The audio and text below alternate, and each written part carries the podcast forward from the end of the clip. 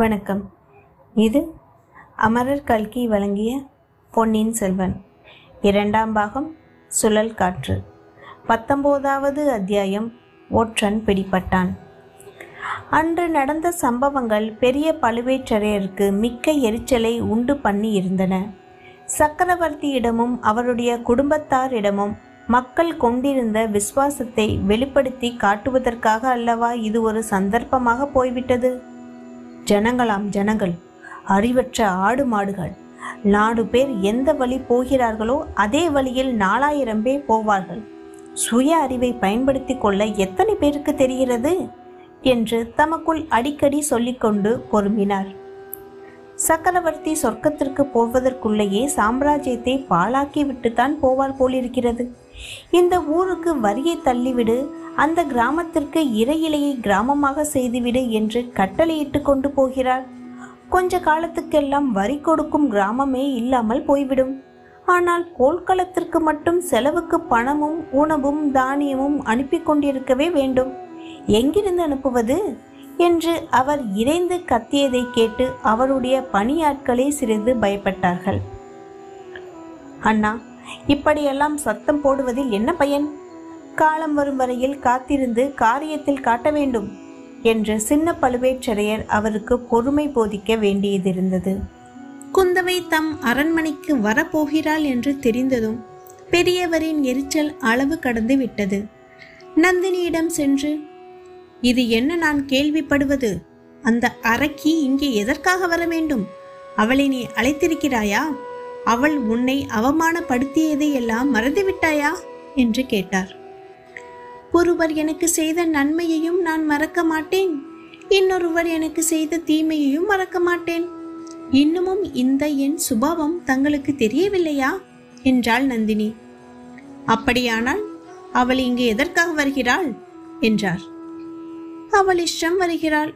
சக்கரவர்த்தியின் குமாரி என்று இரு மாப்பினால் வருகிறாள். நீ எதற்காக அழைத்தாய்? என்றார் பெரியவர். நான் அழைக்கவில்லை. அவளை அழைத்து கொண்டாள். சம்புவரையர் மகன் உங்கள் வீட்டில் இருக்கிறாராமே அவனை பார்க்க வேண்டும் என்றாள். நீ வராதே என்று நான் சொல்ல முடியுமா? அப்படி சொல்லக்கூடிய காலம் வரும்.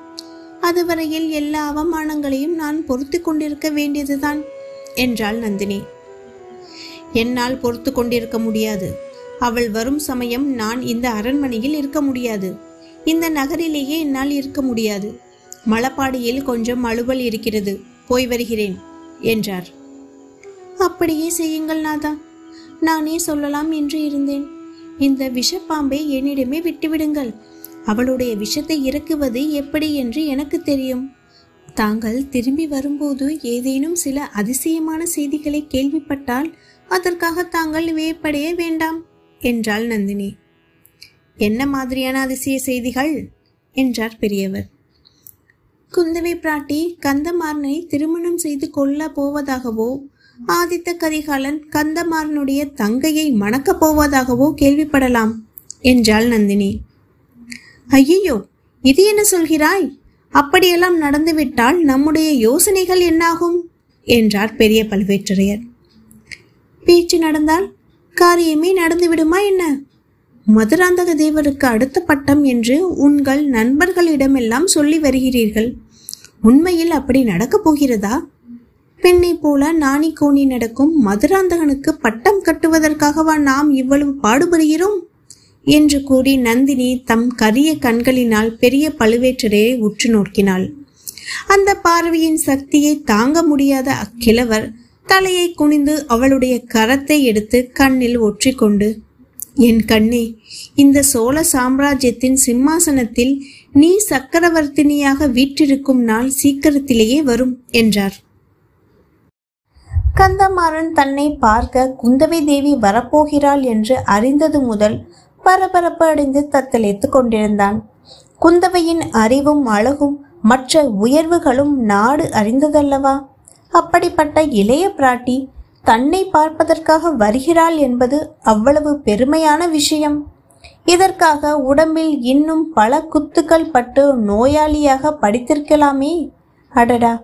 இந்த மாதிரி காயம் போர்க்களத்தில் தன்னுடைய மார்பிலேயே பட்டு தாம் படுத்திருக்க கூடாதா? அச்சமயம் குந்தவை தேவி வந்து தன்னை பார்த்தால் எவ்வளவு கௌரவமாயிருக்கும். அப்படிக்கின்றே இப்போது ஒரு சிநேகிதனின் செய்த துரோகத்தை பற்றி பலரிடம் படித்த பாடத்தையே அல்லவா இவளிடம் படிப்பதாக வேண்டும்? என்று யோசித்தான் கந்தமாறன். இடையிடையே அந்த பெண்ணரசியின் குடும்பத்தினருக்கு விரோதமாக அவன் ஈடுபட்டிருக்கும் ரகசிய முயற்சியை குறித்து நினைவு வந்து கொஞ்சம் அவன் வருந்தியதும் செய்தான். கந்தமாறன் யோக்கியமான பிள்ளை. தந்திர மந்திரங்களும் சூதுவாதும் அறியாதவன். நந்தினியின் மோகன சௌந்தரியம் அவனை போதைக்குள்ளாக்கி போதிலும் அவள் இன்னொருவரின் மனைவி என்று நினைவில் தன் மனதுக்கு அரண் போட்டு வந்தான். ஆனால் குந்தவ பிராட்டியோ கல்யாணம் ஆகாதவள். அவளிடம் எப்படி நடந்து கொள்வது எவ்வாறு பேசுவது மனதில் வஞ்சம் வைத்துக்கொண்டு இனிமையாக பேச முடியுமா அல்லது அவளுடைய அழகிலேயே மயங்கி தன்னுடைய சபத்தை கைவிடும்படியான மனத்தளர்ச்சி ஏற்பட்டு விடுமோ இப்படி நேர்வதற்கு ஒரு நாளும் இடங்கொடுக்க கூடாது. ஆ இளவரசி எதற்காக இங்கே நம்மை பார்க்க வர வேண்டும்? வரட்டும் வரட்டும். ஏதாவது மூர்க்கத்தனமாக பேசி மறுபடியும் வராதபடி அனுப்பிவிடலாம். இவ்விதம் கந்தமாறன் செய்திருந்த முடிவு குந்தவை பிராட்டியை கண்டதும் அடியோடு கரைந்து மறைந்துவிட்டது.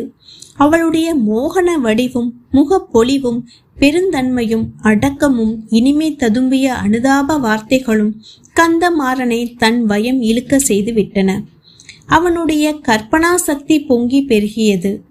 தன்னுடைய பெருமையை சொல்லிக்கொள்ள விரும்பாதவனைப் போல் நடித்து அதே சமயத்தில் அவளுடைய கட்டாயத்திற்காகவே சொல்கிறவனைப் போலே தான் புரிந்த வீர செயல்களை சொல்லிக் கொண்டான் தோள்களிலும் மார்பிலும் இன்னும் தன் உடம்பெல்லாம் போர்க்களத்தில் தான் அடைந்த காயங்களை காட்ட விரும்பாதவனைப் போல் காட்டினான்.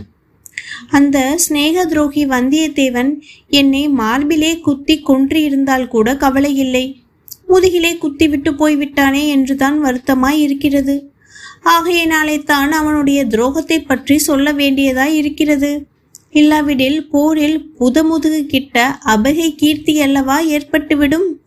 தோளிலோ மார்பிலோ குத்தி காயம் ஏற்பட்டிருந்தால் அவனை மன்னித்து விட்டு இருப்பேன் என்று கந்தமாறன் உணர்ச்சி பொங்க கூறியது குந்தவைக்கு உண்மையாகவே தோன்றியது. வந்தியத்தேவன் இப்படி செய்திருப்பானோ? அவன் விஷயத்தில் நாம் ஏமாந்து போய்விட்டோமோ என்ற ஐயமும் உண்டாகிவிட்டது. நடந்ததை விவரமாக சொல்லும்படி கேட்கவே கந்தமாறன் கூறினான்.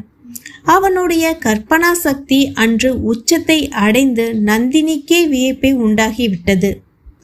பாருங்கள் தேவி கடம்பூரில் தங்கிய அன்றே அவன் என்னை ஏமாற்றி விட்டான் தஞ்சாவூருக்கு புறப்பட காரியம் இன்னதென்று சொல்லவே இல்லை. இங்கு வந்து ஏதோ பொய் அடையாளத்தை காட்டி உள்ளே நுழைந்திருக்கிறான். சக்கரவர்த்தியையும் போய் பார்த்திருக்கிறான். ஆதித்த கரிகாலரிடமிருந்து ஓலை கொண்டு வந்ததாக புழுகியிருக்கிறான். அத்துடன் விட்டானா? தங்கள் பெயரையும் சம்பந்தப்படுத்தி தங்களுக்கும் ஓலை கொண்டு வந்திருப்பதாக சொல்லவே கோட்டை தலைவருக்கு சந்தேகம் வந்துவிட்டது. அவன் ஒற்றனாயிருக்கலாம் என்று ஐயுற்று அவனை காவலில் வைக்க சொல்லியிருக்கிறார். எப்படியோ தப்பித்து போய்விட்டான். அது விஷயத்தில் அவனுடைய சமர்த்தத்தை மெச்சத்தான் வேண்டும்.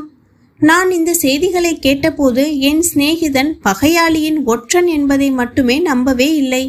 அவனுடைய சுபாவத்திலேயே சில கோணல்கள் உண்டு. அப்படி ஏதோ அசட்டுத்தனம் செய்திருக்கிறான் என்று உறுதியாக நம்பினேன். எப்படியாவது அவனை நான் கண்டுபிடித்து திரும்பி அழைத்து வருவேன் என்றும் அவனை மன்னித்து விட வேண்டும் என்றும் கோட்டை தலைவரிடம் நிபந்தனை பேசிக்கொண்டு புறப்பட்டேன். கோட்டை வெளியே சுற்றியுள்ள வடவாற்றங்கரையோடு அந்த நள்ளிரவில் சென்றேன். யாரையும் பின்னோடு அழைத்து போய் என் நண்பனை அவமானப்படுத்த விரும்பவில்லை.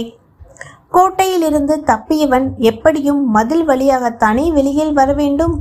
முன்னமே வெளியே வந்திருக்கலாம் என்று பக்கத்து காடுகளிலே தான் மறைந்திருக்க வேண்டும் என்றும் ஆகையால் வடவாற்றங்கரையோடு போனேன்.